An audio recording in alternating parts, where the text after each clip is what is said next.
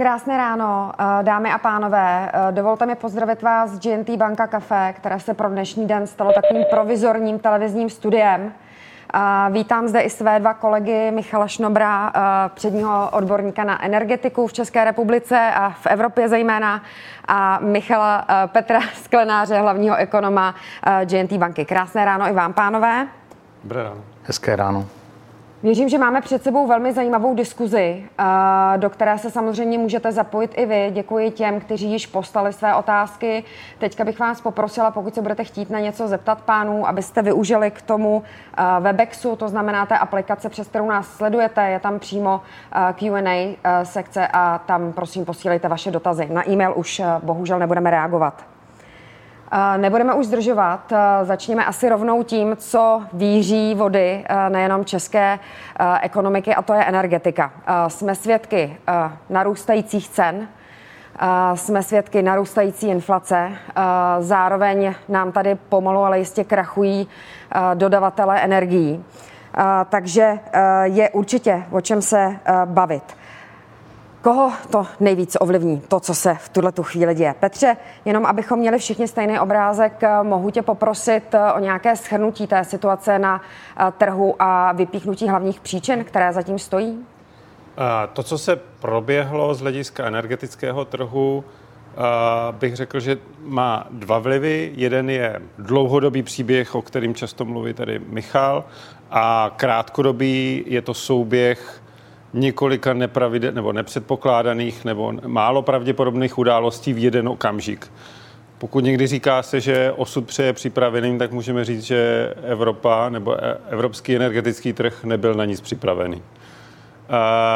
Když se k tomu vrátíme, to, co se stalo od začátek, už začíná vlastně v loňské zimě, která sice nebyla tuhá, ale byla dlouhá, což zanechalo ty zásobníky se zemním plynem e, v Evropě na nějakých pětiletých eh, minimech, jako relativně nízkých úrovních.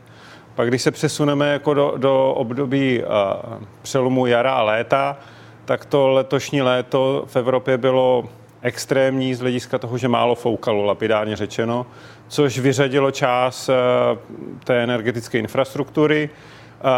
To, co má nahrazovat v tom energetickém mixu větrné elektrárny, jsou paroplynové elektrárny. Takže se začalo zapojovat paroplynové elektrárny. To vytvářelo další poptávku po zemním plynu a jeho cena začala růst. Dalším jako příběhem, který tady jako delší dobu je, je, že Evropská unie z iniciativy Evropské komise se snaží stabilizovat e, trh s emisní povolenkou, to znamená stahuje z trhu Eh, přebytečné místní povolenky a naraz tady vzniká mix, kdy na jedné straně se eh, ta nabídka jako stáhla, její menší, menší nabídka a z druhé strany začala prudce růst poptávka z hlediska té energetiky, protože eh, řekněme, ty špinavé zdroje, které potřebují emisní povolenku, začaly tu emisní povolenku poptávat, aby mohly vyrábět elektřinu. Hmm.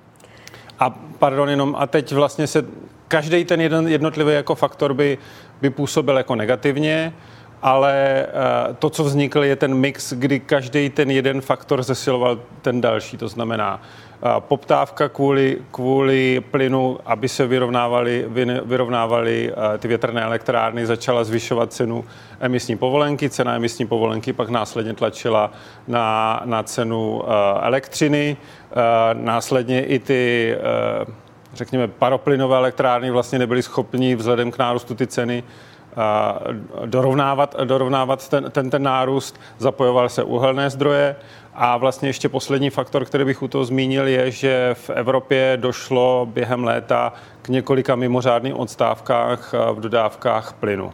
A naraz nebylo možné kdo dodat nad, nad, jako bych řekl, nadbytečný plyn, který by dorovnával vlastně ten výpadek v té energetice a, a vznikl takový jako smrtící koktel, který se vzájemně jako živil sám, sám, sám sebe dál a, a vyšponoval ty ceny nahoru. Ve výsledku ve velmi krátké době byly ceny jak elektřiny, tak zemního plynu, tak emisní povolenky na nějakých 4-5 násobcích toho, co byly před rokem. Na dvojnásobku byla cena uhlí. A tady bych jako zmínil vlastně ten třetí faktor, eh, který jako eh, je takové ten dlouhodobou vizi, který, na kterou upozorňuje Michal, že není stále vyjasněno, jaká bude struktura ty eh, energetiky nebo toho energetického mixu v budoucnu, až se vypojí buď ty špinavé zdroje, což je uhlí, anebo nechtěné, což je jádro. To znamená, že my se dostáváme, že máme problém v letošním roce a na začátku příštího roku, který souvisí s to, co jsem naznačil na začátku, ale nedaří se to, jako bych řekl, vyhladit do budoucna a vede to k tomu, že ty ceny uh, energie jsou vysoké nejenom letos, ale vypadá to o tom, že se dostáváme na novou úroveň a že budou prostě dvoj až trojnásobné, než byly v minulosti. Uh, myslíš si tedy, Petře, že ty ceny budou jenom dvou až tří, nebo kam až se můžou vyšplhat? Co si myslíte? Uh, od, předpovídat cokoliv je obtížné, zvláště budoucnost, ale hmm myslím si, jako, že to už naznačuje, že, že ty ceny jsou tak jako, uh, že i, i ten nárůst jako dvojnásobný je, je pro tu ekonomiku jako problematický, ono to má jako zpětné, zpětné vazby.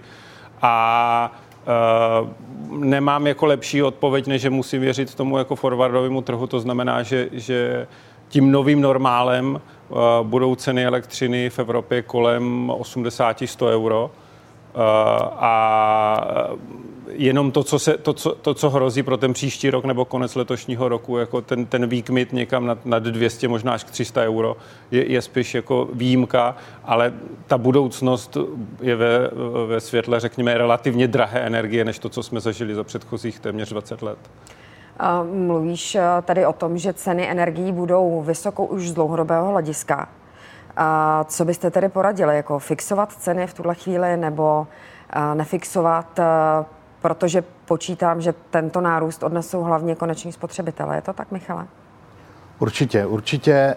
Nicméně to Petr tady to krásně jako schrnul.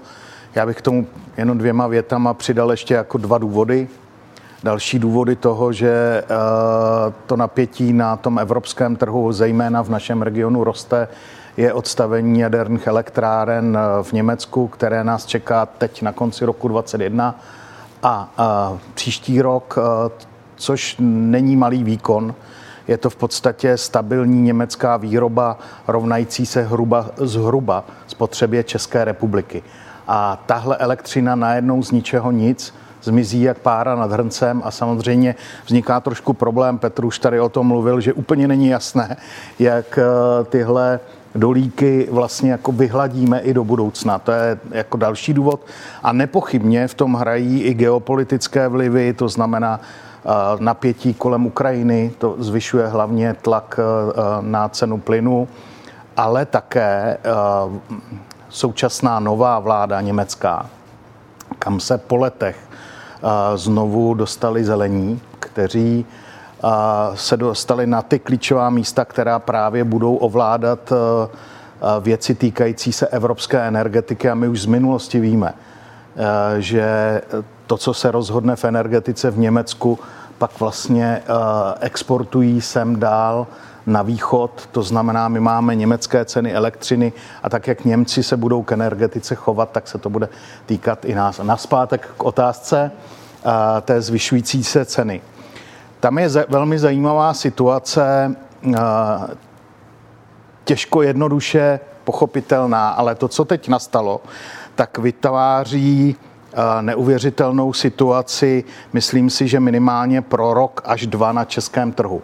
Budou tady spotřebitelé, a nebude jich málo, kteří mají zajištěnou cenu elektřiny a cenu plynu z minulosti. Zafixovali si ceny plynu a elektřiny například před rokem. A ti budou ještě rok až dva žít z těch extrémně nízkých cen, na které jsme byli eh, zvyklí eh, v té druhé polovině minulé dekády. A pak jsou samozřejmě klienti, ti první byli ti, kteří bohužel byli u Bohemia Energy a skončili u dodavatelů poslední instance a následně si museli uzavírat nové smlouvy, ale postupně i ti, kteří měli u všech ostatních dodavatelů smlouvy na dobu neurčitou, to znamená, že to zdražování pro ně bude přicházet postupně. Takže v následujících dvou letech my tady budeme mít několik kategorií spotřebitelů. A ty rozdíly mezi nimi budou enormní. Já si dokonce troufám tvrdit, že budou takové, jaké tady nikdy v historii nebyly. Někteří budou mít tu energii extrémně levnou a někteří budou mít extrémně drahou. A až eh, někdy možná v druhé polovině roku 23, na začátku 24 se to spojí. A pro ty ta otázka směřovala k těm, kterým hrozí a, ta situace teď aktuálně, tak musím říct, že my jsme se ještě od toho podzimu, kdy už ty ceny vypadaly jako hodně vysoké, do současnosti dostali do okamžiku, že ty ceny jsou ještě vyšší. Když byla cena plynu v září, v říjnu kolem 60 eur za megawatt hodinu na rok 2022, tak na konci minulého týdne jsme se pohybovali téměř u 90 eur. A, a, a co je horší, rostou i ceny těch kontraktů forwardových, o kterých mluvil Petr, na ty roky 23 a 24. Že teď je opravdu velmi těžké radit, co v této situaci dělat. A vím z praxe a ze zkušenosti, že teď mnoho například firem, který ovlivňuje hospodaření, tak přecházejí e, zejména u elektřiny na spotové ceny. Část výrobců bude přesouvat výrobu na noc, tak aby ty spotové ceny byly co nejnižší. A těm běžným spotřebitelům v podstatě teď jako nejde poradit nic, z čeho by ve finále jako měli radost, protože z té situace už nejde utéct. Ta cena elektřiny prostě bude vysoká, a kdo se teď ocitá v situaci, že nemá žádnou smlouvu nebo mu končí předešlá fixace a tu novou fixaci si za ním neudělal, tak bude čelit poměrně vysokým cenám. U plynu uh, jsem trošku větší optimista, protože věřím, že uh, nakonec uh, to napětí, které se kolem toho trhu s plynem které graduje v těch posledních měsících, takže by mohlo v těch následujících letech polevit. Nakonec i ty forwardové kontrakty na rok 23 a 24 jsou o desítky procent níže než eh, ten rok 22. U elektřiny naprosto souhlasím s tím, co říkal Petr, se posouváme eh, do období, kdy ta velkoobchodní část spotřebitelské ceny elektřiny, což je něco kolem poloviny té, té koncové ceny pro spotřebitele, se už nebude pohybovat na 30, 40, 50 eurech jako v minulosti, ale bude se pravděpodobně pohybovat někde blíže 100 eurům eh, za megawatt hodinu, což je dvojnásobné, což je dvojnásobná cena a pokud má zhruba poloviční podíl eh, na té konečné ceně, tak to, tak to zdražení samozřejmě bude v desítkách eh, procent. Takže v tomhle okamžiku u plynu bych radil asi spíše fixovat na kratší dobu, ale dneska už ty obchodníci umí započítat i ty levnější ceny do budoucna, takže já například jsem zhruba před měsícem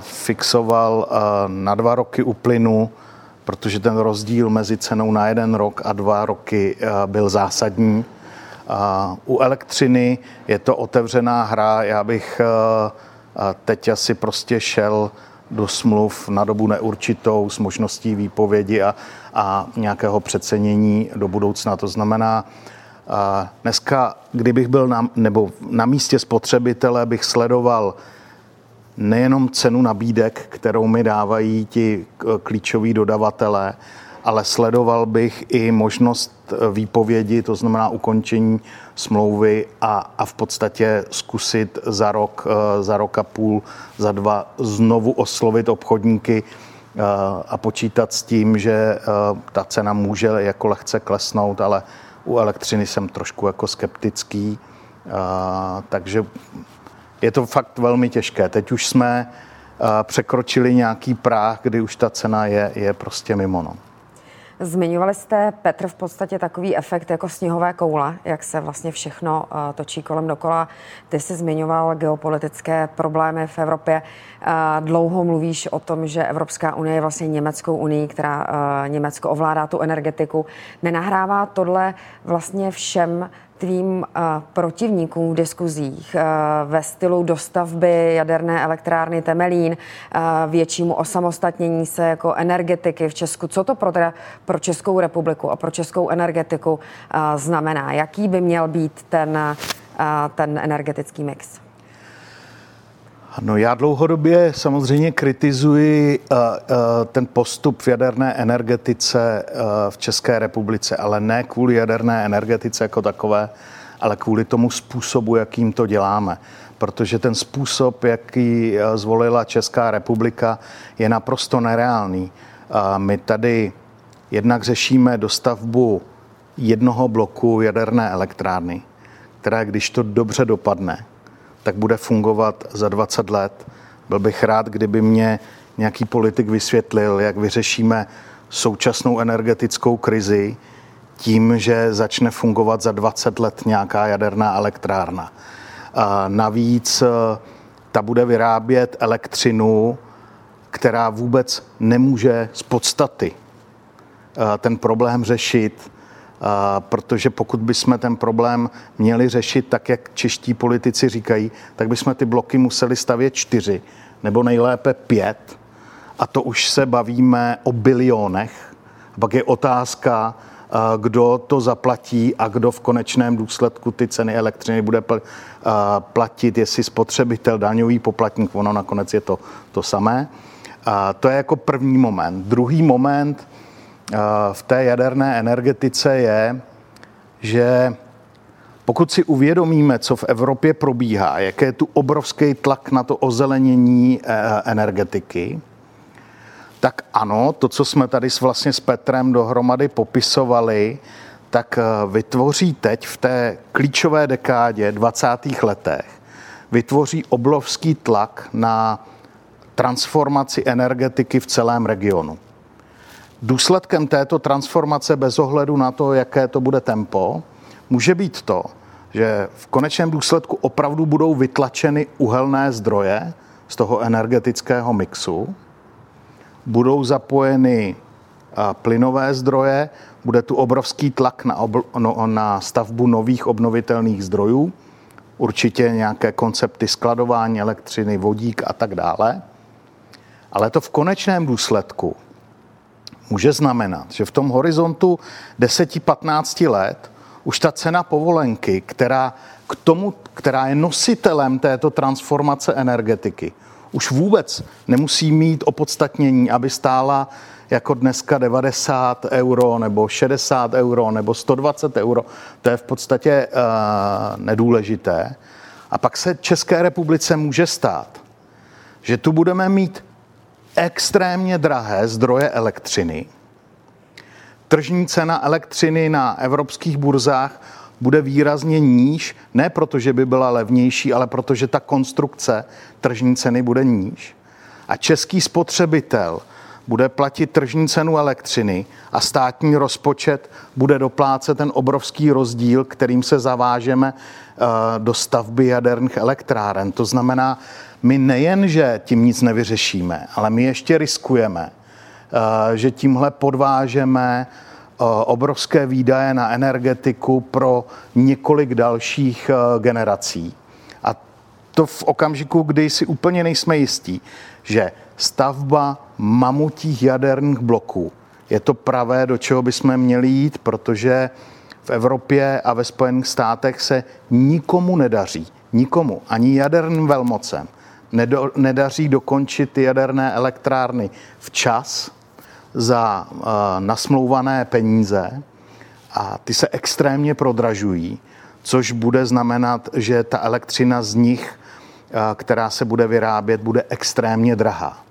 A tohle je něco, co Česká republika a čeští politici úplně zanedbávají. Oni vlastně říkají, ve Spojených státech jsou hloupí, ve Francii jsou hloupí, v Británii jsou hloupí, žádná z těchto jaderných velmocí to neumí. A my Češi uprostřed Evropy, my vlastně ukážeme celému světu. My nejen, že to tady postavíme super levně, My tady budeme vlastně tu elektřinu rozdávat, jako tady oficiálně stát říká, za 50-70 euro, což jsou naprosto nereálné ceny. Ale ten český politik už neříká, že násobně zatíží státní rozpočet. To znamená daňového poplatníka. že je to vlastně úplně jedno, protože daňový poplatník a spotřebitel je v konečném důsledku to samé. A, dos, a jsme v situaci, kdy opravdu není jisté, jestli ty mamutí jaderné bloky jsou to pravé, co do budoucna uh, patří do té uh, nové energetiky, která se posune i v oblasti distribuce a přenosu energie. Čím dál tím vidíme, že ta důležitost se z přenosové soustavy bude přenášet níž na tu distribuční soustavu. K té decentralizovaným zdrojům, to znamená, posouváme výrobu elektřiny do místa její spotřeby. A tam se může stát, že za 20 let do téhle moderní sítě už ty velké mamutí bloky úplně nebudou uh, pasovat, patřit. A my bychom se měli, samozřejmě, je to dneska nejisté, ale my bychom se měli soustředit na to, co se ve světě děje, a to je ta snaha o modulární, menší jaderné výkony, protože souhlasím s jaderníky v České republice, že bez jádra to půjde těžko.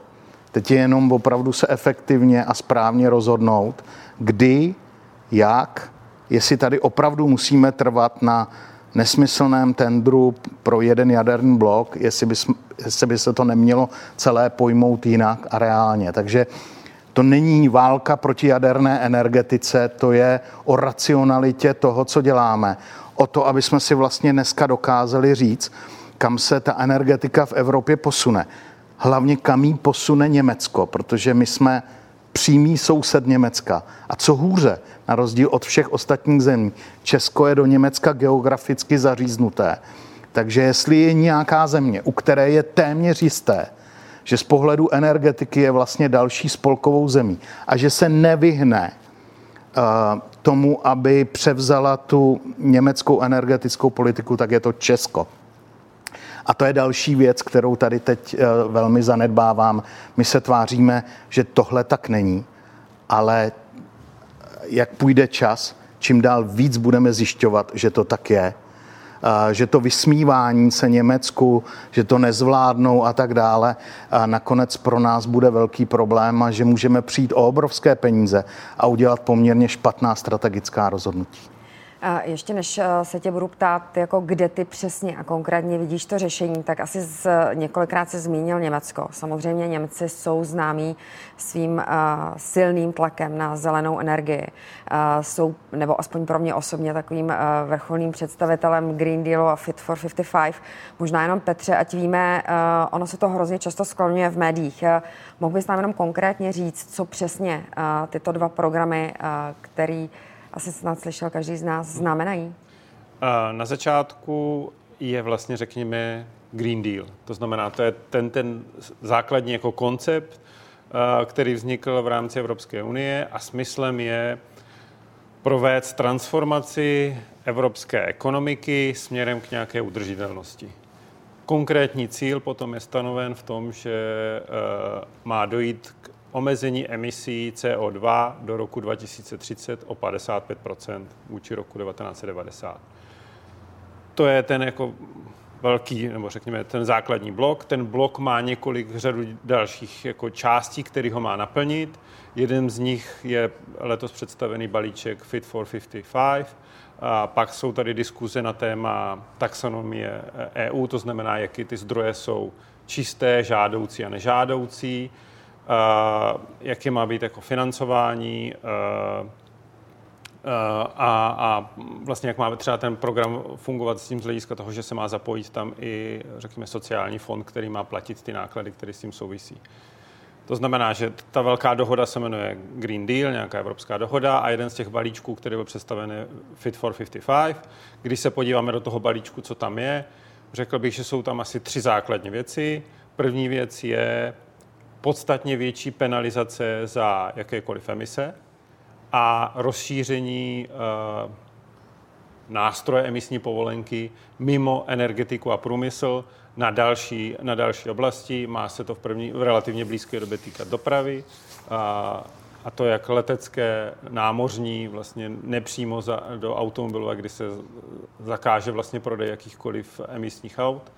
Stejně tak se to má týkat vlastně stavebnictví, má se donést emisní povolenky do, do, do budov a e, další programy vlastně jako pro, pro zemědělství. A vedle toho, že se to rozšiřuje, tak se, ta, tak se cena za tu emisi má zvyšovat a důsledkem má být, že, že ta nabídka těch volných emisních povolenek na tom trhu bude velmi rychle klesat. Teď klesá kolem 2% ročně, od roku 2025 má tuším klesat kolem 4% ročně. To znamená, že to bude dražší a, a na, rozšířenější na, na, na, na další emise. E, současně s tím má přicházet nějaká podpora nových projektů, řekněme dotace vlastně na, na, na čistý zdroje. S tím souvisí i nějaké omezení e, z hlediska toho, jaký mají být limity, jak ta energetika má e, vypadat od roku 2030. Je tam minimum, že vlastně z těch čistých zdrojů má být alespoň 40 e, energie vyráběný. Teď probíhá ještě ten boj o tom, jako co se všechno označí za čistý a, a, a neutrální zdroj, ale, ale ten cíl už je jasný. A, a poslední věc je eh, eh, větší část těch eh, zisků, které budou plynout z prodeje emisních povolenek, má jít zpátky jako do sociálních oblastí a platit nebo dotovat vlastně ty, ty, ty části ekonomiky, pro které ta, ta energetická transformace bude téměř jako sociálně ohrožující a, a, a pomoci jim to, to překousnout. Mě jenom napadá, může se tohle česká ekonomika vůbec dovolit? Zmiňoval si vlastně nedostatek energetických zdrojů. Stojíme před nějakým rozhodnutím vůbec toho, jak tu energetiku dát. Nepřijde mi, že by ve veřejném prostoru byla tak velká diskuze a bylo jasno, jak e, tohle e, vyřešit. Do toho e, Německo, Evropská unie bude tlačit vlastně mnohem víc vyšší daně. Jak, jaká je z toho cesta ven?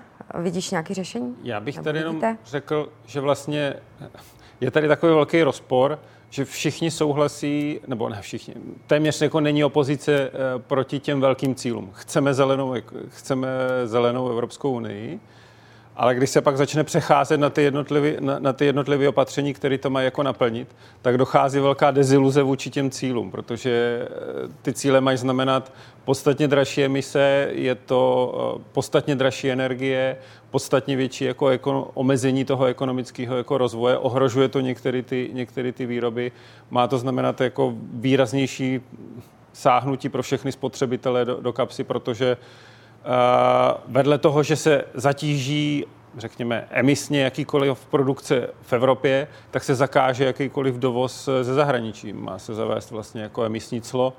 A, a takže chci říct, že zatím jsme ve fázi toho, že máme ten velký cíl a kam se chceme dostat, myšleno Evropská unie, a moc jsme se zatím nedozvěděli o tom, jak to bude úplně přesně do detailu vy, vypadat, protože všichni tuší, že to může vyvolat velkou jako deziluzi a některé ty negativní efekty, úplně zpětnou, zpětnou vazbu toho, toho, toho, řekněme, jako politického systému, aby to zablokoval.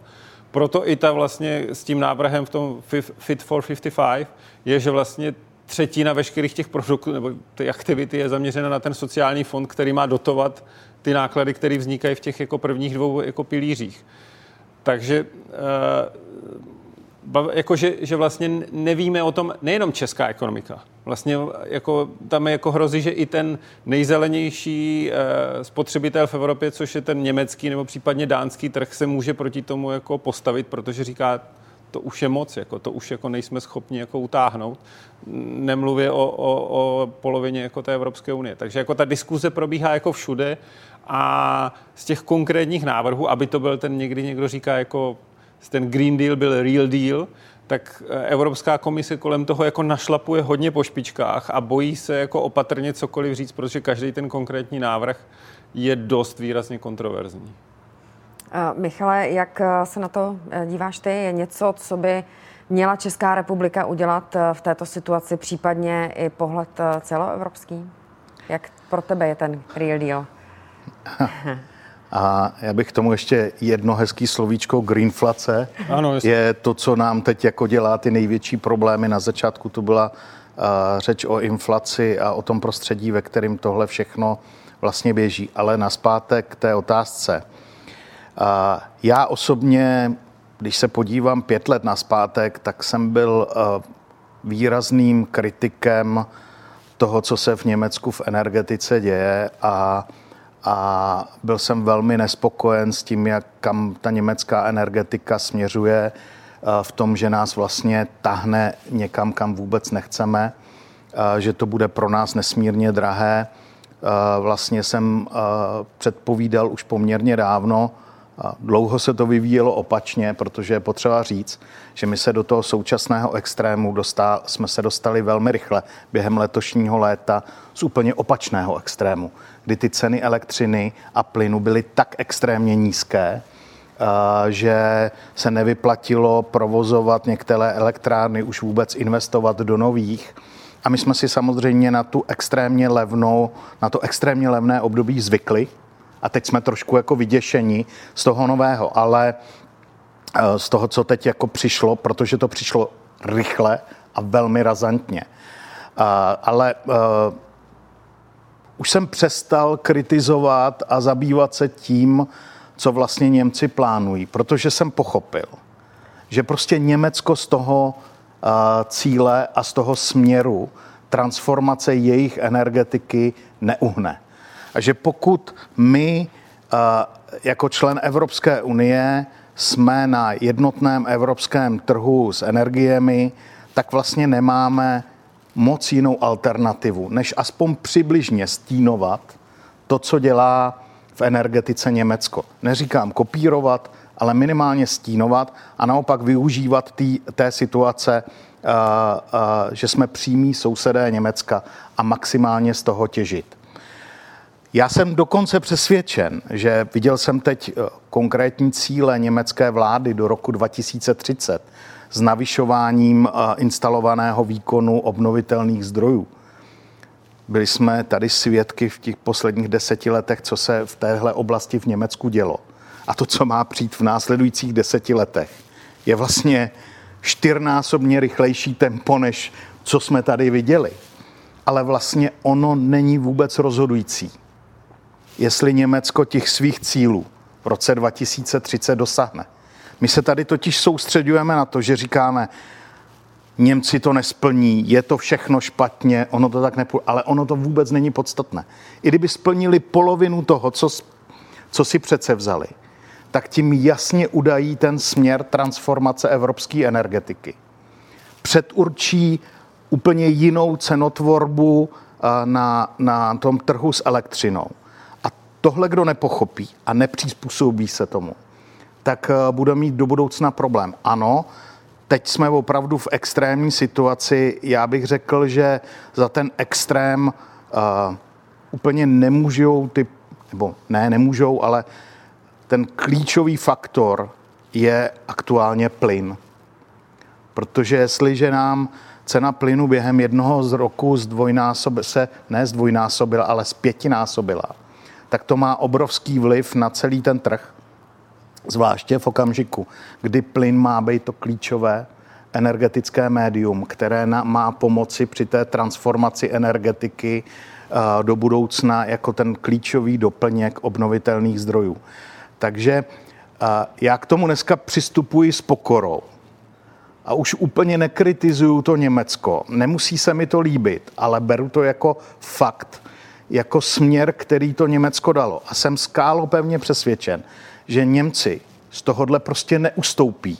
I kdyby, teď nechci říct, co se v Evropě dělo. Oni mají prostě jasno.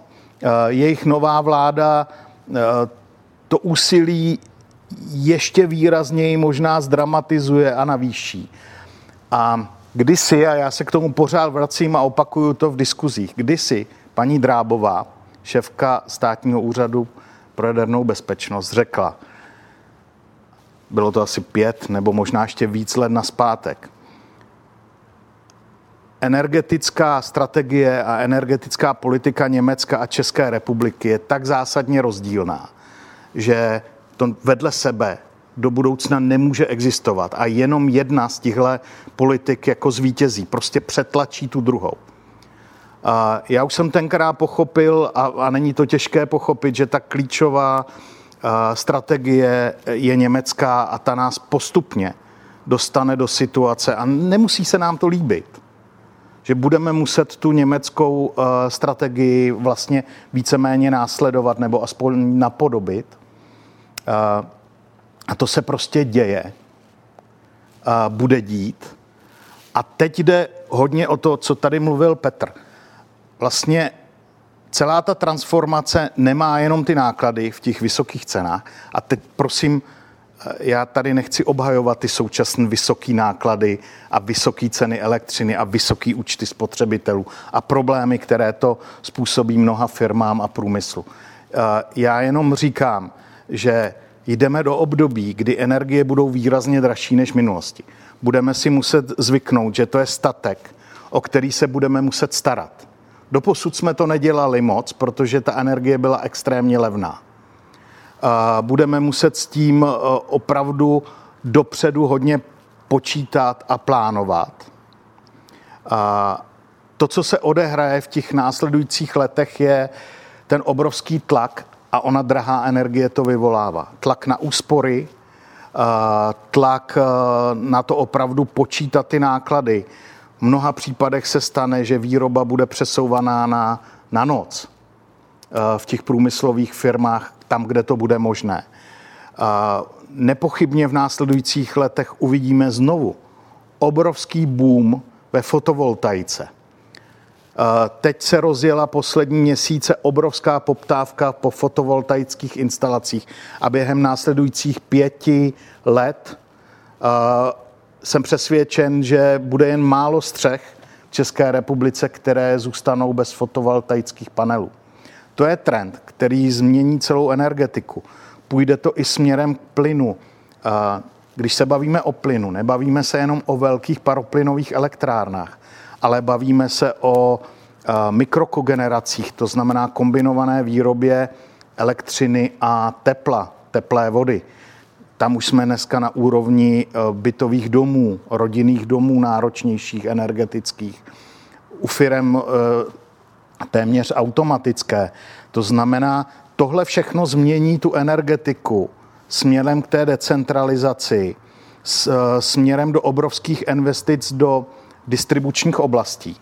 A to, na co se Česká republika musí, nezbytně musí, jestli to nepochopíme, tak teď prošvihneme to zásadní soustředit.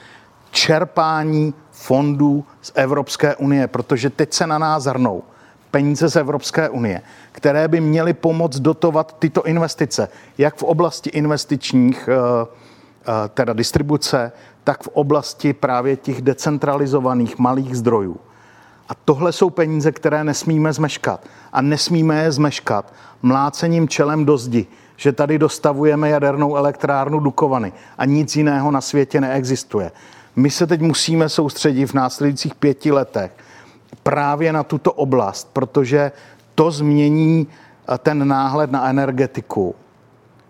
A to posune eh, Českou republiku eh, mnohem víc směrem k, to, k tomu, co se děje a bude dít v Evropě. Je to prostě nemění trend a čím dřív to pochopíme, tím lépe. A zmiňoval jsi fotovoltaiku. A má to podle tebe tyhle drobné fotovoltaické eh, elektrárny, panely na střechách, parkovištích i jiný ekonomický dopad než jenom pro toho eh, majitele, toho uživatele toho, té nemovitosti? Je to posunuté, právě ta fotovoltaika je v tom, že se posunuje výroba eh, k tomu místu spotřeby. Vlastně ten ideální moment je, když máte ty fotovoltaické panely na střeše, baterii, teoreticky i nějaké elektroauto, které se nabije právě z té baterie, které v podstatě se zase jako z té elektřiny z fotovoltaických panelů nabije. Vlastně nám vzniká tenhle systém. Samozřejmě největší efekt to má pro toho, kdo si nainstaluje ty fotovoltaické panely, protože ten šetří eh, tím způsobem. Není to ani úplně zásadně závislé eh, na, na té ceně, té, nebo dneska ano, protože ta cena je jako velmi drahá, to znamená, ta motivace to udělat je mnohem větší a ale je to i o tom, že vy vlastně neodebíráte elektřinu ze sítě, ale máte potom vlastní elektřinu, spotřebováváte vlastní, tím šetříte ještě další náklady. Ta návratnost je poměrně dlouhá, ale my pořád poměrně dlouhá, protože s tím, jak zdražuje elektřina, zdražují i ty solární panely opět. Ale je to ta obrovská změna, to posunout tu výrobu prostě do místa spotřeby. Proto já si myslím, že v budoucnu bude kladen mnohem větší důraz na investice do distribuční soustavy, než do té uh, přenosové. My si musíme zvyknout, že prostě už ta energetika bude vypadat jinak a fotovoltaika je něco, co v té západní Evropě, speciálně v Německu, už jede dávno. My jsme tady měli nešťastné období let 2009, 2010, což se, ne, což se nepovedlo. Problém není ve fotovoltaice jako takový, ale nesmyslnému nastavení, které prošlo poslaneckou sněmovnou v té době. A vlastně 10 let i díky tím jaderným aktivitám a spoléhání se na jaderné řešení se obnovitelné zdroje efektivně zašlapávaly do země. Takže my jsme se po deseti letech tady zjevili a v těch obnovitelných zdrojích jsme vlastně na začátku. Dokonce i uhelné Polsko je dneska ve fotovoltaice mnohem dál než my. V Polsku už eh, ty instalace a ten boom jede nějakou dobu a jede velmi efektivně. A my vlastně teprve teď začínáme. A co je horší, vypadá to, že český stát ty peníze, které sem z Evropské unie proudí na podporu energetiky, nebude umět efektivně rozdělit. Místo, aby to opravdu rozdělil mezi širokou masu. Já bych řekl skoro říct lidem, dobře, my tady nebudeme dotovat veliký nesmysly, ale skoro všem vám dáme ty solární panely na střechu zadarmo, pokud na to máte prostor a pokud eh, tam máte střechu, která je správně nastavená z pohledu uh, slunce, a tak my vlastně už znova inklinujeme, že ty obrovské peníze, které sem přijdou z Evropy, rozdělíme mezi pár velkých investorů. A ten přístup uh, těch menších a drobných spotřebitelů bude poměrně komplikovaný.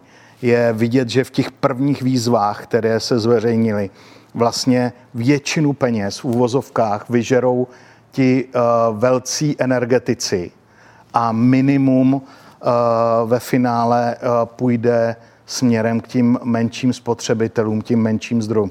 Tohle je uh, další změna, která se v té energetice u nás musí prostě odehrát, protože bez toho ta energetika bude pořád trochu nespravedlivá. To je ta otázka vlastně, komu by to mělo nahrávat a kdo z toho bude mít ty efekty. My se musíme naučit podporovat eh, vlastně drobné spotřebitele, ať už jsou to bytové domy, rodinné domy, eh, malé firmy, skladové areály a tam by to mělo směřovat eh, v menších výrobní areály, než se soustředit na, na ty velké instalace velkých investorů, kteří ve finále tu podporu ani nepotřebují. Myslíš si, že česká společnost nebo česká ekonomika je vůbec na něco takového připravená na podporu eh, drobných spotřebitelů, případně jak vlastně přetlačit to lobby Není. těch velkých investorů? Není. To je například mnohem větší problém, který já vidím v naší energetice, eh, než cokoliv jiného. My prostě nejsme připraveni kapacitně nastavením systému na to, aby jsme v tom následujícím období tu energetiku transformovali tímto způsobem. My pořád jedeme po staru, to znamená ten problém, místo aby jsme se zabývali tím roz, rozložením té podpory do co nejširších vrstev, tak prostě prvních deset v řadě je vlastně dopředu předurčených a tím se rozdají miliardy a miliardy. A jenom proto, že právě na ten proces nejsme připraveni. Tohodle já se velmi obávám, že vlastně to soustředění se, to, eh, to tlučení hlavou do zdi s tou jadernou energetikou, a hned to vysvětlím, co tím myslím, vlastně způsobuje, že my nejsme vůbec připraveni na tyhle procesy, které v Evropě, zejména v té západní, automaticky běží. Ono totiž ta jaderná energetika způsobuje to, že pokud na ní sázíte jako na jedinou kartu, ona je nesmírně drahá, časově náročná a, a technologicky náročná, trvá to opravdu dlouho. A, a pokud spoléháte jenom na tohle, tak celý zbytek energetiky, i když se to neříká nahlas, musíte zašlapávat do země. Protože jakákoliv jiná alternativa v té energetice by se začala zelenat a růst, tak by začala ohrožovat ty uh, velmi náročné investice do jaderné energetiky. A ono by se v půlce té stavby po utracení stovek miliard mohlo ukázat, že vlastně je to špatně a že nám tam někde zůstanou stát betonový torza v polích. Uh, takže vy musíte vlastně tu čerstvě rašící zelenou trávu intenzivně zadupávat do země, protože Česko spolehá jenom na jednu cestu. Jaderná energetika. A pokud politici teď líbivě a populisticky říkají, že to není pravda, že tady budeme dělat ty obnovitelné zdroje, a, tak neříkají pravdu. Protože pokud se opravdu chtějí zaměřit na decentrální energetiku, na tenhle rozvoj, investovat tady do toho, tak vytvářejí zásadní konkurenční prostředí pro to, aby se v budoucnu ukázalo, že ten mamutí jaderný blok vlastně moc nedává smysl. Ne jeden, to je úplný nesmysl, ale pět je nedává smysl je stavět. Tím se mi trochu sebral eh, moji další otázku, kde jsem se chtěla zeptat, jestli vidíš s nově nastupující vládou nový uh, vítr, nějaké možnosti toho vůbec se začít bavit o energetické soběstačnosti. Uh, Temelín je dlouho přetřásaný, nebo energetika, dostavba. Je to vlastně geopolitický takový problém, náš bych řekla, kdy se tady tluče západní Evropa s Ruskem o to, kdo teda koho bude a jestli vůbec bude co dostavovat. Vidíš tady teda vůbec ochotu uh, se bavit o tom, jak uh, tu energetiku posunout a vůbec ale reálně začít něco dělat, protože si řekněme upřímně, čtyři roky volebního období nejsou tak uh, dlouhá doba na to, nejenom řešit ty stávající problémy, ale samozřejmě nastavit nějakou jako dlouhodobější vizi, které by se teda Česká republika připojila. Když jsem si přečetl programové prohlášení nové vlády, tak jsem byl lehce optimistický. Když jsem si přečetl poslední vyjádření našeho nového premiéra, že vlastně situaci chceme řešit tlakem na reformu uh, trhu s emisemi EU ETS evropského a dostavbou jaderné elektrárny Dukovany, tak jsem propadl obrovské skepsy, uh, protože vlastně tam je vidět, že jsme se víceméně nehnuli místa, nehnuli z místa. Já přece jenom doufám, že i ty okolnosti, které se dějou kolem nás, nás donutí k nějaké změně přístupu, protože bude obrovská ostuda, pokud nebudeme schopni čerpat ty peníze, které nám budou z Evropské unie nabízeny. Bude to pro nás dvojnásobná škoda, protože pokud už teda v cenách elektřiny budeme platit vyšší cenu povolenky CO2 bez ohledu na to, jestli bude stát 100 nebo 50 teď, to je úplně jiná diskuze, a, nebo 200, a to je úplně jiná diskuze, tak ale my ty peníze, na rozdíl od plynu, kdy platíme drahý plyn a v Kremlu si Vladimír Putin mne ruce, tak z těch emisních povolenek jsou to peníze, které zůstávají u nás v systému, buď na evropské nebo národní úrovni. A teď jde o to, jak se tyhle peníze dostanou na zpátek do té energetiky. A pokud my tohle zmeškáme a, ne, a pokud jako nechápeme tenhle princip, tak si samozřejmě ubližujeme sobě a proděláme dvakrát. Jednou tím, že tu povolenku drahou platíme v tom našem energetickém mixu a v těch německých cenách elektřiny a po druhé, že je nebudeme schopni efektivně vyčerpat, což by byla obrovská škoda. Takže uh, já doufám, že, že prostě v té politice nakonec zvítězí jako ty racionální tlaky a že už konečně skončí. A pokud bych měl být úplně upřímný, skončí volebním obdobím našeho současného prezidenta ty tlaky vlastně z té energetiky dělat energetiku, která tady byla před 20-30 lety a ignorovat ty moderní trendy v Evropě, o kterých si můžeme znovu myslet, co chceme, ale prostě převáží a převažují. A tak doufám, že se to změní. Ještě se zmiňoval vlastně evropské dotace, který se se teďka opřel i teď. Zmiňoval si, že v západní Evropě je spousty programů, které by bylo fajn mít i tady. Je nějaký přesně konkrétní nebo nějaká země, kterou bychom se my mohli inspirovat, nebo případně naše vláda a říct si jako dobře, protože všude počítám, museli obejít nějakou energetickou lobby a rozprostřít to vlastně do té společnosti. Tak jestli je někde nějaký vzor, že by stačilo říct, podívejte se, udělejte to stejně jako. Ta diskuze uh, někdy je velmi velmi srandovní na úrovni České republiky, protože všechno, co ty transformace v energetikách, které proběhly, už v Evropě proběhly. My například říkáme, že, se, že vlastně z toho současného energetického uh, mixu přejdeme na mix jaderných zdrojů a obnovitelných zdrojů.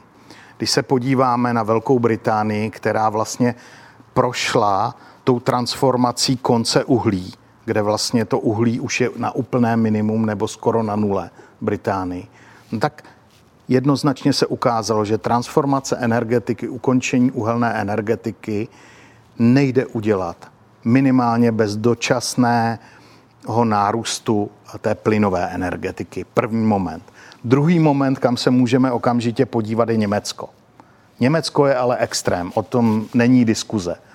Nicméně uh, oni vlastně si tím procesem prošli už uh, za posledních deset let, takže určitě uh, možné se inspirovat těmi jednotlivými procesy, uh, uh, jakým způsobem uh, jít na obnovitelné zdroje. zdroje. První fázi oni šli cestou uh, jako my, nějak výkupních cen v tomto okamžiku už draží výkony do budoucna. To znamená, i oni se posouvají do budoucna v tom, jak to bude vypadat. A my opravdu jako soused, a znovu opakuji, geograficky zaříznutí do Německa, nemáme moc jinou alternativu, než se inspirovat právě v tom Německu.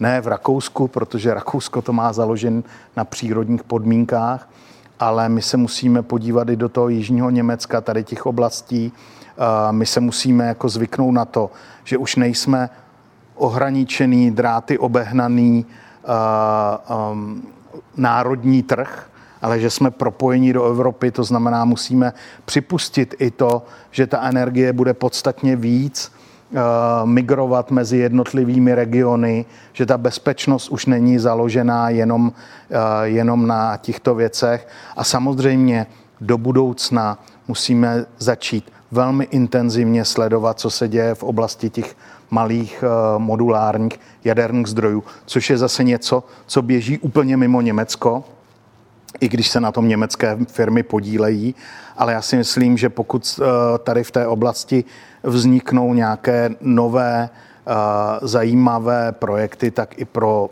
Němce to bude nějaká budoucnost. S tím, co říkáš, mi napadají hnedka dvě otázky. Vypadá to, že energetický trh obecně i v Evropě, i u nás se bude měset změnit nebo se mění. Každá změna sebou přináší samozřejmě i investiční příležitosti. Dá se teda v dnešní době ještě na energetice vydělat? Wow, teď je otázka, jak je to myšleno, ale samozřejmě uh, Jestli Trošku si pomůžu mým oblíbeným čezem. a, a my jsme vlastně uh, svědky že i v Německu nejenom s tou transformací energetiky, do které jsme o, o teď mluvili, tak probíhá i transformace v těch energetických firmách, které tam proběhly. A to je zásadní věc, které se ani Česko znovu nevyhne. A to je, že vlastně mm, ty největší energetiky, E.ON, RVE a další se vlastně rozdělili, rozdělili ty svý aktiva, protože právě z pohledu té struktury a, a mixu budoucnosti už není efektivní, aby ta, to všechno leželo na jedné kupě, jako to leží u nás v Česu, naprosto neefektivní, takže Němci to rozdělili do jednotlivých částí, dali tomu volnost. Každá ta část je trhem jinak naceněná podle rizik a tak dále mm, a k tomu bude muset dojít i u nás. A v tom i u nás vidím eh, nějaké oblasti, eh, které budou jako velmi zajímavé i investičně. Eh, takže určitě jsou to Určitě v následujících letech budou mít poměrně dost práce ti, kdo budou instalovat fotovoltaiky na střechách. Určitě i na kapitálových trzích eh, se vytvoří s touto transformací v rámci střední a východní Evropy příležitosti, jaké tady eh, dlouho nebyly. A samozřejmě příležitosti přináší i ten samotný trh s energiemi, to znamená s plynem a elektřinou. Ceny rostou a i na tom to se dá vydělat, ale také i zásadně prodělat, eh, na to je potřeba říct. Takže ano, eh, ten sektor se bude hýbat a sebou to bude přinášet jak, jak ziskové, tak i ztrátové transakce. Eh, co se týče konkrétně hm, Česu, tak to si myslím, že si necháme až na později. To je moje další otázka. Ty jsi zmiňoval nejenom eh, transformaci české energetiky, ale transformaci i Česu, což mi přijde vlastně stejně nereálný jako to první, tak aby se Čes eh, vlastně tolik eh, spojovaný vlivný politický subjekt byl ochoten a vůbec schopen se transformovat pod stávajícím vedením, ale eh, doufám, eh, že ho tedy evropská tady konkurence trochu donutí k tomu nezaspat, protože, jak si sám zmínil, je to o tom tu společnost rozdělit na ta hodnotná aktiva, která by se měla přesouvat tady k té distribuce. Jak ty to vidíš? Jako je tam vůbec ta vůle se o něčem takovém bavit, nebo je tam aspoň vůle to maskovat? Uh, ono vlastně, jestli se nepletu, Petr mě když tak doplní, on už to tady jednou na stole bylo, uh, nějaký rozdělení Česu, vlastně předtím, než uh, nastupovala Babišovo vláda, teď myslím ve funkci premiéra Andreje Babiše, uh, nicméně já myslím, že tam vůbec nebyla pochopená energetika, role energetiky v té minulé vládě, její transformace, takže to byl úplně marný pokus. Uh, to souviselo vlastně s dostavbou tenkrát ještě Temelína a možnosti provést to tak, aby to bylo možno provést v rámci evropského prostoru a ne, tak. Uh, ne aby to neodpovralo pravidlům o nepřiměřené veřejné podpoře. A Petr jako řekl podstatnou věc z tohohle pohledu, než jakoukoliv transformaci budeme moci uskutečnit, musíme být vlastně jako rozhodnuti, co vlastně chceme. Hmm. Protože jedna z alternativ toho, i kdybychom si trvali na jaderné energetice, tak rozhodně uh, tu jadernou energetiku ne, ne, dnes nemůže dělat subjekt uh, nebo zangažovat uh, subjekt ČES v té akcionářské struktuře, které je dnes, ani s tím zázemím, který má. Takže pokud by si stát přes všechno, co jsem tady říkal, trval na té jaderné energetice, tak pro boha pánové politici pochopte, že prostě to, co tady naplánovala minulá vláda, ten způsob toho, jak se má dělat, je úplný nesmysl a je naprosto nereálný v prostředí Evropské unie. Takže uh, i Čes by se musel pro tyto účely transformovat, ale jak říkal Petr, vlastně záleží na tom, co vlastně od té energetiky v následujících 10, 15, 20 letech budeme očekávat. A ta transformace, mimochodem, já to říkám 10 let, první věc, která se musí v České republice dříve, než dojde k jakékoliv změně udělat, vyjasnit vztah mezi Čezem a státem. Protože to dědictví minulosti už se dávno přežilo a to rozdělení té společnosti eh, je vlastně na bílé dní, je, už jsme dávno po 12. To už proběhnout mělo. Eh, jestli k tomu bude přístupný současný management, to je otázka eh, do pranice. Nicméně já bych jako byl úplně uh, racionální. Rozdělení Česu uh, vytváří více teplých místeček pro uh, málo efektivní a ne úplně dobré manažery. Uh, takže uh, je to určitě cesta, jak uh, najdou své uplatnění. Takže předpokládám, že i oni by mohli uh, s takovou transformací být spokojeni. Souhlasit. Pokud mohu poprosit o promítnutí grafu vývoje ceny akcie ČES, abychom se vlastně na to podívali a věděli to, považuješ cenu akcí ČES stále ještě za atraktivní? A krásný graf tady s rukou Petra, který tyhle grafy dává do hry dlouhodobě. Já myslím, že Vlastně on už z poloviny na to odpověděl Petr tady. Ten graf teď vypadá, že ten potenciál Česu je v zásadě nekonečný. Jo. A nicméně, a, a já pak to nechám i Petra, a, my jsme tady mluvili o nějaké cenové hladině, a, o tom normálu, které, který se nastaví až tenhle extrém, který tam vidíme na té modré nebo zelené grafu, uh, přejde. To znamená, to je nějaká cena, za kterou bude ČES prodávat svoji produkci. Uh, Petr tady říkal 80 až 100 euro, můžeme diskutovat. Já si v tomhle okamžiku myslím, že v zásadě ten, ta úroveň někde kolem 100 eur bude, bude pro ty následující roky asi něco, co tu budeme vidět.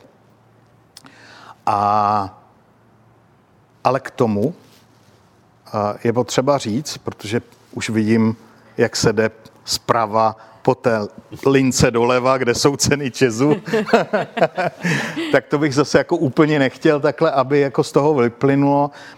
Jde o to, že s tím je samozřejmě spojena výrazný nárůst marže Česu. Protože jestli má Čes proti všem energetikám v Evropě v tomhle okamžiku výhodu, ne úplně všem, eh, ale některým, tak eh, má tady 32 terawatt hodin zhruba výroby, která eh, je bezemisní. To znamená zhruba 30 terawatt hodin elektřiny z jádra a 2 terawatt hodiny z vody. A při prodeji téhle elektřiny samozřejmě Čes těží, těží z toho, že ji prodává velmi draho. Ta cena je motivovaná eh, nebo je vytvářena na základě ceny emisní povolenky, ceny plynu a ceny uhlí. A jádro, jaderná elektřina a vodní elektřina se tak uh, může prodávat draho a zvyšuje se tam výrazně marže. Takže ten potenciál bych řekl, že uh, může být ještě výš, než to ukazuje eh, tady ten graf, eh, když jsme se bavili o té dlouhodobé ceně. Ale vlastně mě by zajímalo, eh, jak to vidí tu dlouhodobou cenu Petr, protože řeknu jeden moment.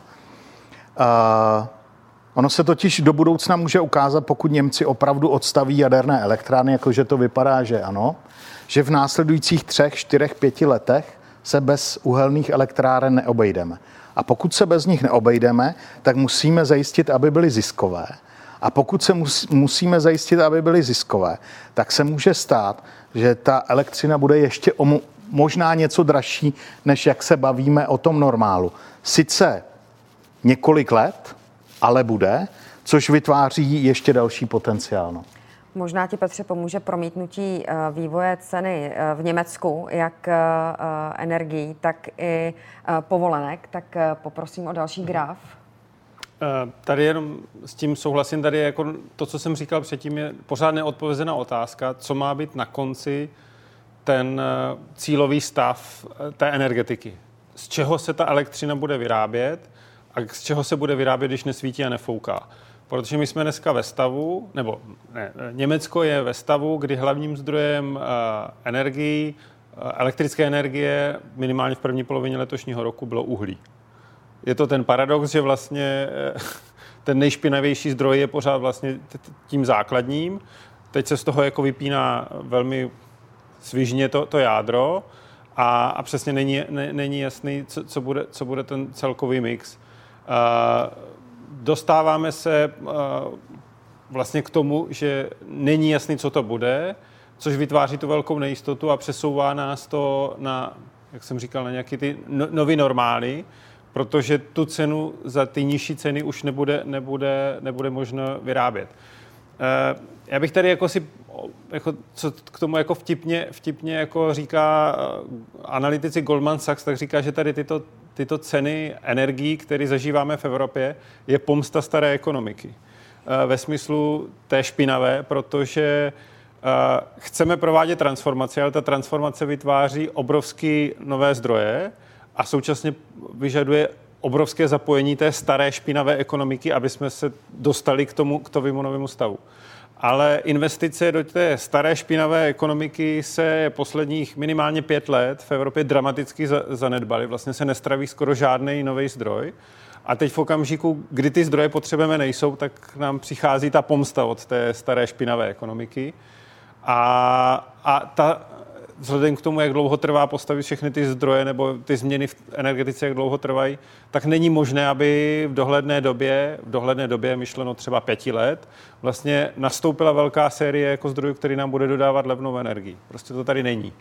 Takže ten závěr je o tom, že, že ta energie v té dohledné době pro, pro toho investora, pokud bychom se na to dívali z pohledu těch energetik, prostě bude vysoká ne, není, není jako jiný řešení o tom, aby jsme tady svítili a současně e, to dělali jako zalevno. Prostě není. Ale je potřeba dávat velký pozor, protože pokud se ta energetika přehoupne přes ten okamžik, kdy už tu špinavou nebudeme potřebovat, tak se bavíme o úplně jiném nastavení energetiky, o úplně jiné cenotvorbě, o úplně jiné struktuře a to je něco, na co musí se ty energetiky připravit. A jak jsem řekl, Česko je pět minut po 12. Nejenom z pohledu Česu jako dominantního výrobce elektřiny, ale je i politicky a energeticky tak zanedbané v tomhle smyslu. My jsme deset let v podstatě promarnili diskuzemi o jádře. Ne, že by to bylo úplně špatně, ale vlastně nic jiného jsme nepřipouštěli. A teď se ocitáme v situaci, kdy budeme horko těžko tu situaci dohánět a máme proto a měli jsme mnohem lepší základ energetiky, než mají například Poláci a než mají jiné země v Evropě. To znamená, my opravdu tady doslova užíráme ten potenciál, který jsme zdědili ještě z dob socialismu. A je to obrovská škoda, že jsme tuhle situaci nepochopili mnohem dřív. Teď, když tady vidím ten graf u eh, té povolenky, eh, rovnou navážu dotazem od diváků. Jak lze regulovat trh s emisními povolenkami, pokud si je dnes mohou nakupovat spekulanti, tedy nevýrobní instituce, které je nepotřebují? Navrhuje naše vláda nějaké rozumné řešení? Uh, tak já v první fázi, já bych řekl, kdo je to spekulant. Jo? Tady se používá jako spekulanti, ale když se podíváte dneska na zelenou energetiku a to, tak vlastně ten hlavní, tu nohu na plynu a ruce na volantu dneska vlastně drží banky. Není nikdo, kdo by tak uh, tvrdě a efektivně přistoupil k tomu tlaku na zelenou energetiku, jak jsou nejenom české banky, nebo nejenom evropské a celosvětové banky, ale i české banky, protože mají zahraniční matky. A ten tlak je obrovský. Dneska, když přijdete do banky, že chcete financovat uhelný projekt, tak vás skoro nepustí ani přes, přes vrátnici. Když samozřejmě teď to trochu teď to trochu zveličuji, ale, ale v zásadě je to tak. Tady slyšíme od bank aktivity, že si počítají své, své uhlíkové stopy a chtějí je počítat klientům a firmám do budoucna. Ten tlak je prostě ob, obrovský. Takže pojďme si říct, kdo jsou spekulanti. Jo, a je tady obrovská motivace se do toho trhu samozřejmě naložit. Ty spekulanti, jak si někdo představuje, uh, určitě nějací jsou, ale myslím si, že jako nedominují. Problém je, že to, že se odstaví v Německu čisté zdroje, jádro, a naskočí ty uhelné a plynové, o kterých tady Petr mluvil, to znamená emisní zdroje, které budou potřebovat povolenky.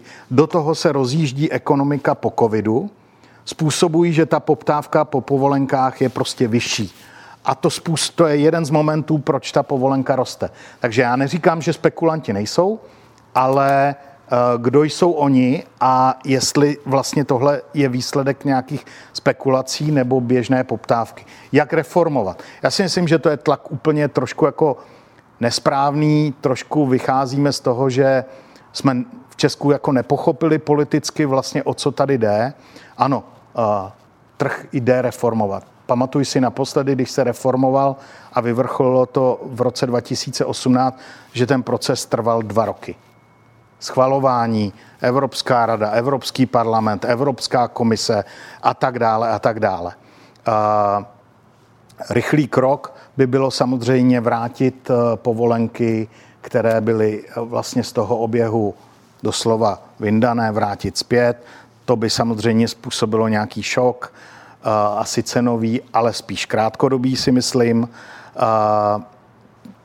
Těch možností je poměrně dost, takové ty silné výroky o vystoupení z trhu s emisními povolenkami, které teď slyšíme z Polska, si myslím, že jsou úplně jako nereálné. To by se proti Polsku okamžitě obrátilo. Myslím, že český politik vůbec nepochopil ani v rámci V4, že zájmy Polska, zájmy Maďarska, zájmy České republiky jsou tak zásadně odlišné i v té energetice, že to propojování a plácání se v Budapešti po zádech je vlastně uh, úplně mimo. Uh, tak já bych uh, být na místě českých politiků se soustředil trochu jinam. Nebral bych tlak na reformu EU ETS to jako hlavní, ale pokud otázka směřuje, jsme schopni to nějak reformovat, jsme, ale nebude to ze dne na den.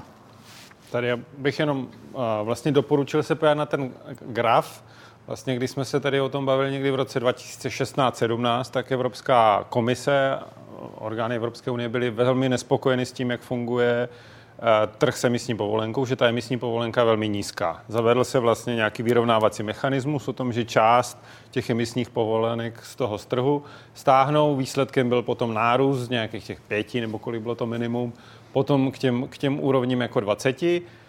Dneska to kvůli nějakému mixu souhru jako faktoru jako vyskočilo až na těch 90.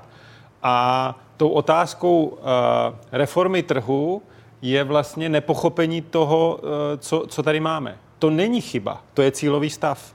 To je záměrný cílový stav. Jediná chyba, která tady se dá říct, že je, je rychlost ty změny. Ale všechno je cílový stav, jako to, co je vlastně v rámci té energetiky a v rámci toho zeleného dílu schvalováno tady několik let.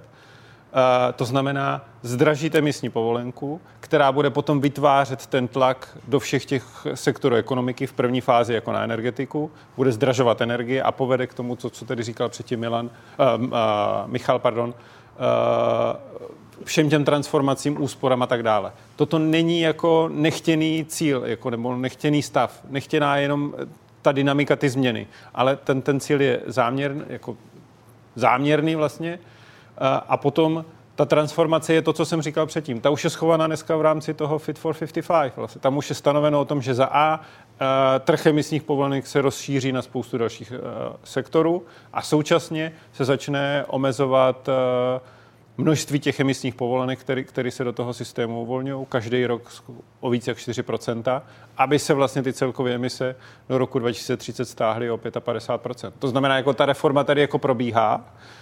Nám se asi všem se to jako na první pohled jako nelíbí, ale to není chyba. To je, to je jako záměr. A je to, je to si jako to, co jsem říkal předtím, je, jak všichni jsou jako nadšení z některých těch, těch jako cílů o tom, kam se chce ta ekonomika transformovat v rámci EU, nebo kam se chce EU transformovat, tak toto je jedna z těch cest. To, jako to je schválený, to není jako zase jako chyba, že by se to mělo reformovat, ne, to je prostě jako záměr. Jo. O Green Dealu už se nediskutuje, ač my si myslíme v Česku, že ještě diskutuje. Green Deal je něco, co je na stole a co už jede. To my jsme tyhle diskuze promeškali a je potřeba říct, že od premiéra Topolánka všechny premiéři, kteří tady byli, eh, ve všech těchto věcech dojeli na půdu eh, Evropské rady a pro všechny tyto věci, včetně reformy EU ETS, zvedli ruku.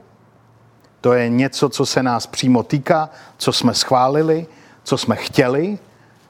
To je součást prostě evropského trhu s energiemi a jediné, co k tomu lze říct a mít námitky a oprávněný námitky, že ten stav, který tu máme dnes, měl být až za mnoho let, ale souhrou okolností uh, všeho, co se odehrálo v tomto roce, tak ten stav máme už teď. Já vám děkuju. A teďka bych se podívala už na otázky od diváků, to znamená, budou to více mm-hmm. různorodé a budou směřovat na jednoho i druhého. Jaké jsou v módu zelené energie předpokládané preferované alternativy, zejména k plynu, při vytápění i již existujících bytových domů? Uh, já myslím, že tam uh, jsou to plynové kogenerace. Ono je vždycky jako strašně důležité struktura toho, co e, chceme očekávat. To zná kogenerační zdroje o teplu a výrobě elektřiny. Primárně je to o teplu. Pokud není kam dát teplo, je vlastně kogenerační zdroj jako zbytečný. Takže prostě jsou to e, plynové zdroje všeho druhu, od kogenerací přes různé další kondenzační a tak dále kotle to samozřejmě závisí všechno na ceně plynu, který se bohužel teď nevyvíjí úplně dobře, ale, ale do budoucna snad by uh, jsme se tomuhle mohli v budoucnu zasmát, tomuhle extrému na plynu. Uh, samozřejmě teď to, co se tady odehraje v následujících pěti letech, uh, budou instalace uh, fotovoltaiky všude, kam to půjde. Uh, takže uh, to, to, to jsou, myslím, teď jako zásadní, zásadní trendy.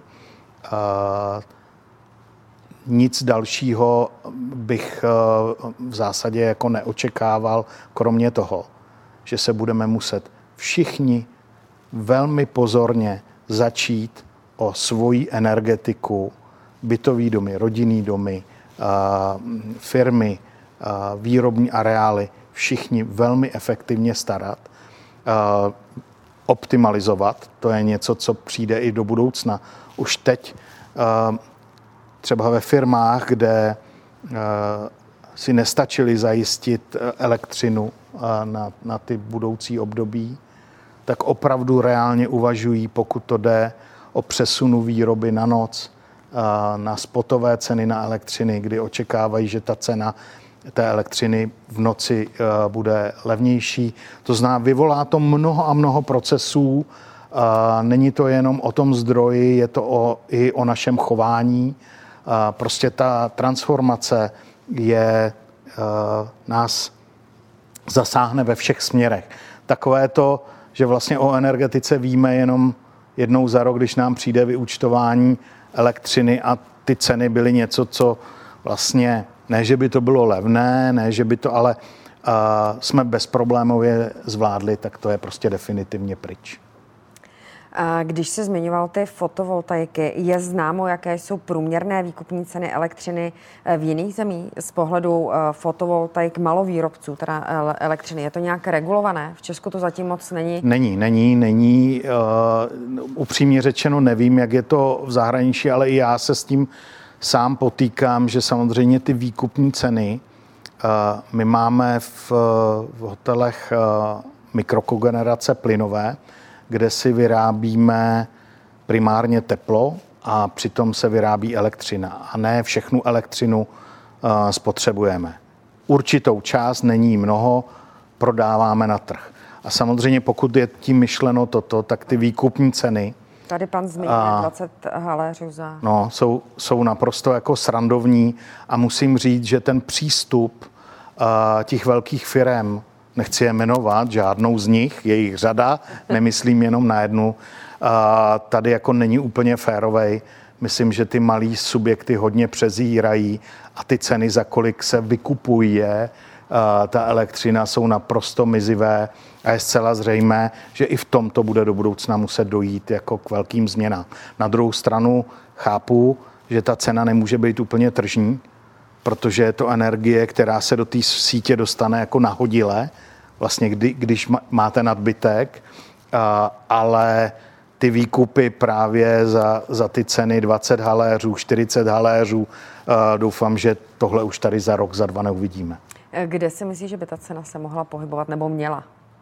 Uh, tak já myslím, jako, jako v násobcích, tak jako se vyvíjí uh, ta cena uh, silové elektřiny na trzích, tak tohle jsou historické vlastně ceny, které vycházely z toho, že baseload, to znamená ta, 365 dní, 24 hodin dodávka elektřiny se obchodovala na 30-40 eurech, tak to je to dědictví téhle doby.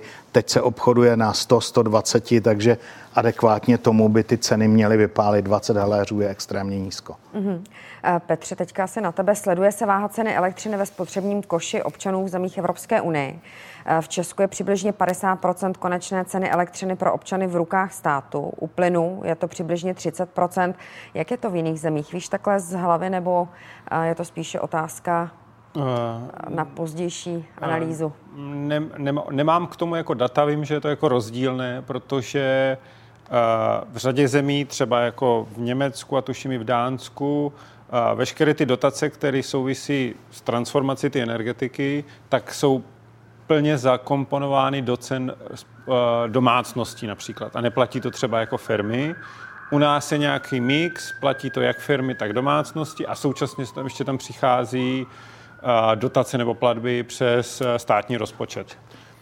Takže každá ta země má nějaký svůj vlastní mechanismus a nedá si říct, že existuje nějaké jedno, jedno evropské jako řešení. Kdyby náhodou někdo se podíval na graf, eh, někde to zveřejňuje jako Eurostat a ukazuje, nakolik ta konečná cena pro spotřebitele, jak je vysoká a z čeho je strukturovaná. To znamená, jaký je podíl vlastně tady těch různých jako dotačních jako schémat a nakolik je to jenom čistě ta silová, silová cena elektřiny. Ono to souvisí s tím, že na řadě těch úrovní nebo v některých těch jako státech i, e, ten stát reguluje tu silovou cenu, cenu elektřiny. Že vlastně je tam nějaký mechanismus, aby, aby tam nedocházelo k těm, k těm výkyvům. To znamená, že nejenom ta, ta, řekněme, regulovaná část je regulovaná, ale i ta, to, co je u nás volně tržní, vlastně v některých těch státech je, je, je, je regulovaná. Dalším tématem, které je hodně často nyní přetřásáno, je elektromobilita. Teď tedy takový eh, teoretický eh, dotaz. Jaký by mohl být dopad masivního rozšíření elektromobility na trh s elektřinou?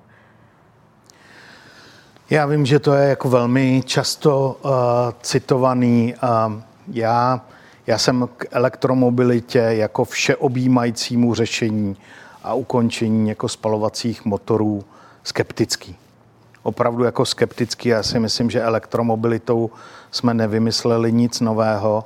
Nakonec uh, už vlastně tady v Praze Tomajerova nemocnice, velký areál, který se postavil za první republiky, vlastně ve své době obsluhovali čistě křižíkovy elektromobily. Uh, a já si myslím, že elektromobilita je tady, bude tady, přichází zcela jistě obsadí určitý segment trhu, ale pořád jsem přesvědčen, že vlastně ta nejefektivnější část elektromobility je vlastně uh, využití v hromadné dopravě, pravidelné dopravě, uh, na krátké cesty po městech a tak dále. Úplně nevidím efekt v tom mít uh, vlastně to, o co, o co tady trh usiluje, mít v eh, garáži auto s baterií, která dojede tisíc kilometrů, když to vlastně z 90% jako nepoužijete jednou za rok na cestu do Chorvatska, že je vlastně efektivnější, tak si říct dobře, bude, budu, bude v domácnosti, pokud ale ekonomicky na to ta domácnost má, jedno auto eh, na, na cesty po Praze nebo po větších městech, Trochu je tam problém s tou ekonomikou takovéhle investice, stále ještě a, a dlouho bude trvat. Takže já říkám ano, elektromobilita ano, určitý výsek trhu, a to si myslím, že by přineslo eh, výrazné efekty, aby všechny pošty a další doručovatele, eh, všechny firmy, které jezdí s taškama, nechci je žádný jmenovat, s jabkama a masem a tak dále, aby tohle všechno ovládla eh, elektromobilita, protože tam to máte jednoduché. Vy dokážete naplánovat cestu, vy víte, že to auto se někdy vrátí, v noci se nabije a ráno může znova hromadná doprava a tak dále elektrifikace hromadné dopravy, nakonec to už tady jako trolejbusy, tramvaje, to už tady, křižík tady byl. to už tady všechno, ten křižík už to jako všechno vymyslel. Zrovna teď. A tohle vlastně jako jenom doplníme o nějakou mikrohromadnou dopravu, když už teda musím jet s tím autem sám po tom městě, tak ano, to v tom nějaký ten výsek trhu vidím, ale fakt to nevidím jako všeobjímající řešení. Uh, rozhodně ne teď, úplně kroutím nad hlavou některými rozhodnutími automobilek, které teď činí, opět jako nechci jmenovat, ale prostě jsou nějak tlačení, jsou donuceni, takže já si myslím, že vliv na energetiku to v konečném důsledku nebude mít úplně tak zásadní, co se týče objemu elektřiny. Ale nikdo nikdy mě neobjasnil, pokud chceme mít elektromobilní a pokud chceme mít mobilitu na úrovni, jakou máme dneska, to znamená, jedete autem, nehled, ne, ne, nehledáte moc, kde si berete benzín nebo naftu, protože ty pumpy jsou na každém rohu.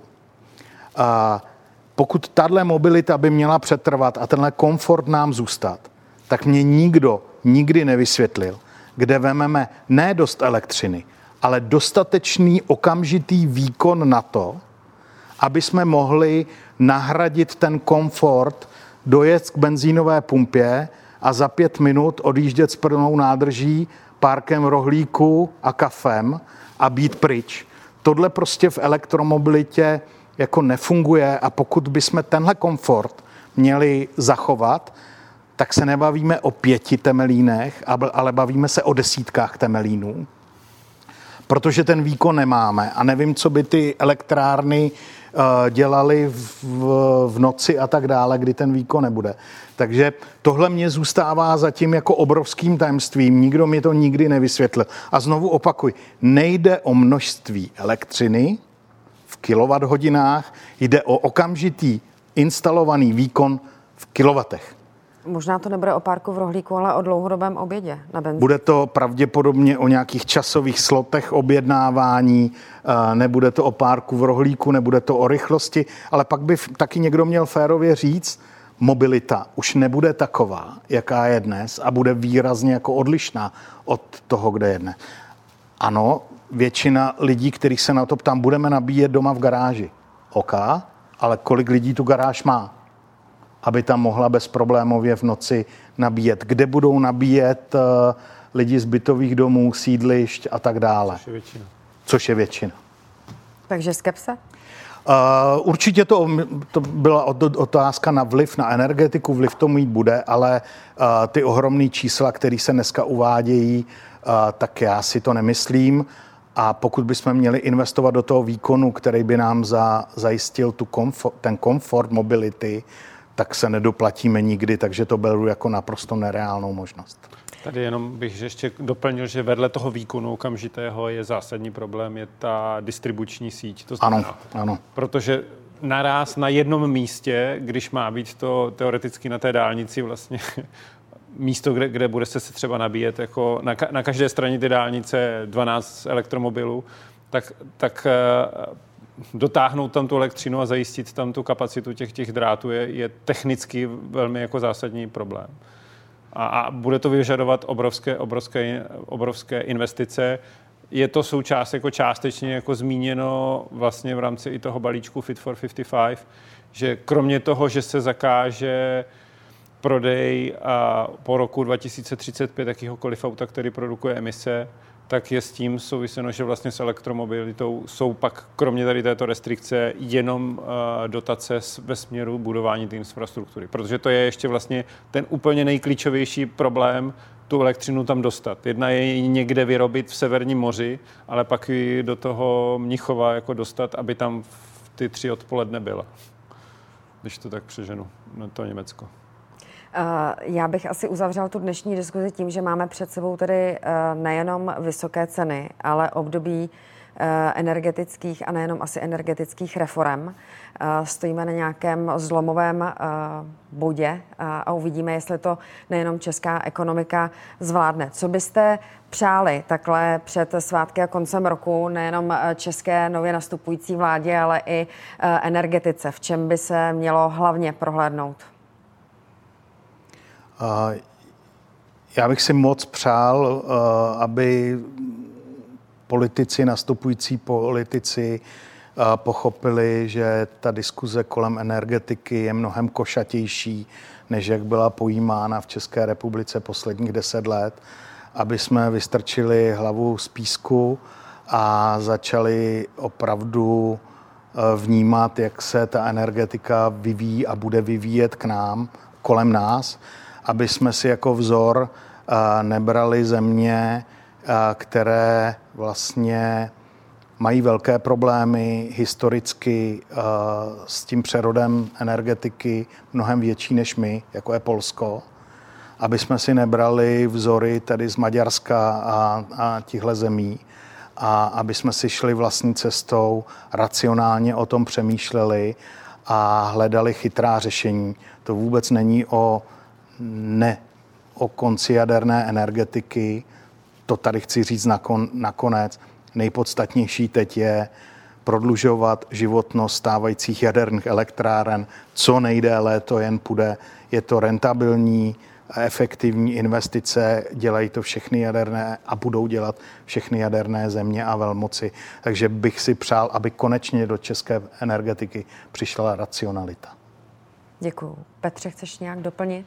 Já bych jenom doplnil, byť jsem často komentoval ekonomický témata, tak bych chtěl tady jako hodně vypíchnout, že není toto jenom ekonomický a energetický problém. Tady ta, ta změna je tak masivní, že to bude v té společnosti vytvářet velký sociální a společenský, společenský napětí. Takové věci, které přinesly ty francouzské politické scéně, zavádění jako daní na, na, na benzín, který se pak přeměnovali na žluté vesty, protože to jako vedlo k, nějaké, jako k nějakému mixu jako napětí v té společnosti, který pak jako vybuchl někde jinde tak tady pro řadu těch domácností, pro řadu těch firm to bude vést k něčemu, čemu se říká jako energetická chudoba.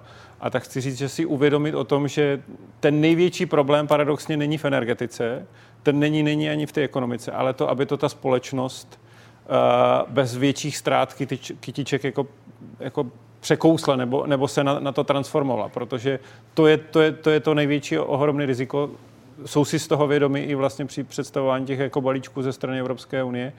A nezapomenout na to, že to může vytvářet jako velmi, velmi velké jako sociální a politicky nebo společenský pnutí, který bude vycházet právě z toho prudkého zdržování všech těch energií. Není to optimistické před Vánocemi, ale jako omlouvám se za to, ale to mně přijde, že bychom v rámci tohoto měli jako zmínit, že to je jako velmi, velmi jako problematický a zá, jako velmi rizikový jako faktor pro ten, pro ten další, další vývoj. Tak já nám všem přeju, abychom to společensky zvládli mm-hmm. a společně. Vám všem děkuji za pozornost. Petře, Michale, děkuji za to, že jste eh, dorazili a za velmi zajímavou diskuzi. Děkuji mnohokrát. Mějte se krásně. Naschledanou. Díky, naschledanou.